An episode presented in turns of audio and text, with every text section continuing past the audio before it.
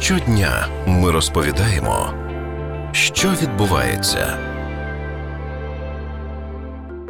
Підроблених банкнот в Україні побільшало, про це звітує Нацбанк. За даними регулятора, кількість підроблених купюр національної валюти в Україні лише за минулий рік зросла до 5,5 штук на 1 мільйон справжніх купюр. У той час, як у 2019 році цей показник складав лише 3 підроблені банкноти на 1 мільйон. В Нацбанку натомість зазначають, що у країнах Європейського Союзу цей показник утричі вищий і становить приблизно 17 штук підроблених банкнот євро. Відзначається, що відносне збільшення рівня підробки банкнот гривні у 2020 році відбулося через зростання активності зловмисників на тлі збільшення кількості готівки в обігу, що відбулося у зв'язку з поширенням коронавірусу. Про те, як в Україні з'являються підроблені гроші і як не потрапити на фальшивку, говоримо із членом економічного дискусійного клубу Олегом Пензеном.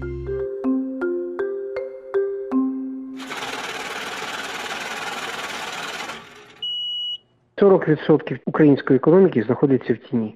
Вся тінь обслуговується готівкою. Тому завжди лишаються достатньо серйозні ареали, де готівка є єдиним способом розрахунку. В дійсності загальний обсяг підроблених грошей в Україні не такий великий порівняно з тими самими європейськими країнами. Незважаючи на те, що вони вводять обмеження і на операції більше, ніж 10 тисяч євро, незважаючи на те, що в них значно більше розповсюджений обсяг безготівкових операцій, але виходячи з того, що загальний обсяг ринку є розрахунків значно більший, тому і відсоток підроблених грошей є більшим. Україна в даній ситуації, скажімо так, маленька і бідна. Тому і обсяг безготівки в нас значно менший, і тіньова економіка вища, і як наслідок росте трошки загальний обсяг підробних грошей. Хоча, ще раз повторюю, по відношенню до тих самих європейських країн ми менші. А про які ареали ви казали? Де курсують фальшовані гроші? І чи цьому явищу якось протидіють в нашій країні? В основному використовується готівка. Правильно. Національний банк намагається ввести обмеження по використанню готівкових коштів, наприклад, при розрахунку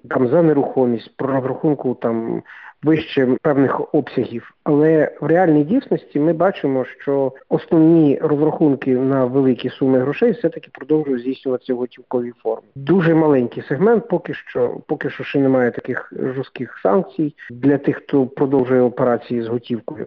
Я ще раз говорю, дивіться, Євросоюз різко обмежив 10 тисяч євро операцій. Тобто всі операції вище цієї суми будуть здійснюватися виключно в безготівковій формі. В Сполучених Штатах Америки будь-яка операція більше ніж 10 тисяч доларів автоматично підпадає під контроль Федерального бюро розслідувань. Тобто є механізми контролю за операціями готівки, тому що готівка це є ще одним ареалом, дуже небезпечним ареалом використання готівки, є механізми відбивання коштів або фінансування тероризму. Проти нього дуже активно протидіють і фінансовий моніторинг, і інші, скажімо, спеціалізовані інституції. Робляться достатньо багато. Україна ввійшла в перелік країн, що здійснюють обмін податковою інформацією. Активний спосіб боротьби з готівкою є боротьбою з Національним антикорупційним бюро, збільшенням боротьби із корупційними проявами. Знову ж таки, всі корупційні злочини здійснюються виключно в готівковій формі. Вам, будь ласка, ще один ареал. Тобто тіньова економіка, тероризм, корупція.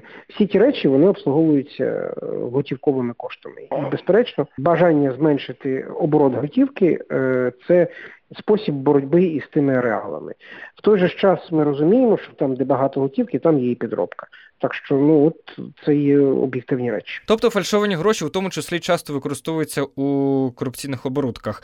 А щодо фінансування тероризму, ви говорили, окуповані території, виходить, теж можуть бути джерелом походження фальшивок? Я ж сказав, тероризм і фінансування тероризму здійснюється в основному в готівкових коштах. Потрапляючи в обіг, фальшиві банкноти трапляються і пересічним громадянам. Як себе від них берегти? Людина не носить з собою детектор визначення справедності грошей, правда? Тобто в будь-якому випадку ми з вами до деякої міри можемо всі потрапити в небезпеку. Але ще раз повторюю, дивіться, ви ж здійснюючи ті чи інші операції на базарі чи в магазині при вільному розрахунку не користуєтеся великими грошами, як правило, 500 гривень, власне, найбільш розповсюджена підробна банкнота, вона використовується рідко. Ну чого? От в Нацбанку, наприклад, кажуть, що найбільш підроблювані банкноти – це 500 гривень і 200 гривень. Я от, наприклад, купюру у 200 гривень в магазинах використовую часто. Ну, дивіться, Національний банк України постійно удосконалює рівні захисту грошових одиниць. І людина, яка більш-менш розуміє, як має виглядати купюра, вона і водяні знаки, і спеціальні смужки, навпомацки там рельєфне відображення для людей з обмеженим зором. Вони також на оригінальних купюрах існують. Тобто є методи, які можна розрізнити навіть без спеціальної техніки, в чому правдивість чи неправдивість грошової одиниці. В першу чергу страждають у нас від подібної підробки пенсіонери, люди з слабким зором, люди, які, власне, і найбільше стають заручниками цих шахраїв. От для них якраз ця ситуація найбільш актуальна, хоча з другого боку ми розуміємо, що якимось особливим чином допомогти їм.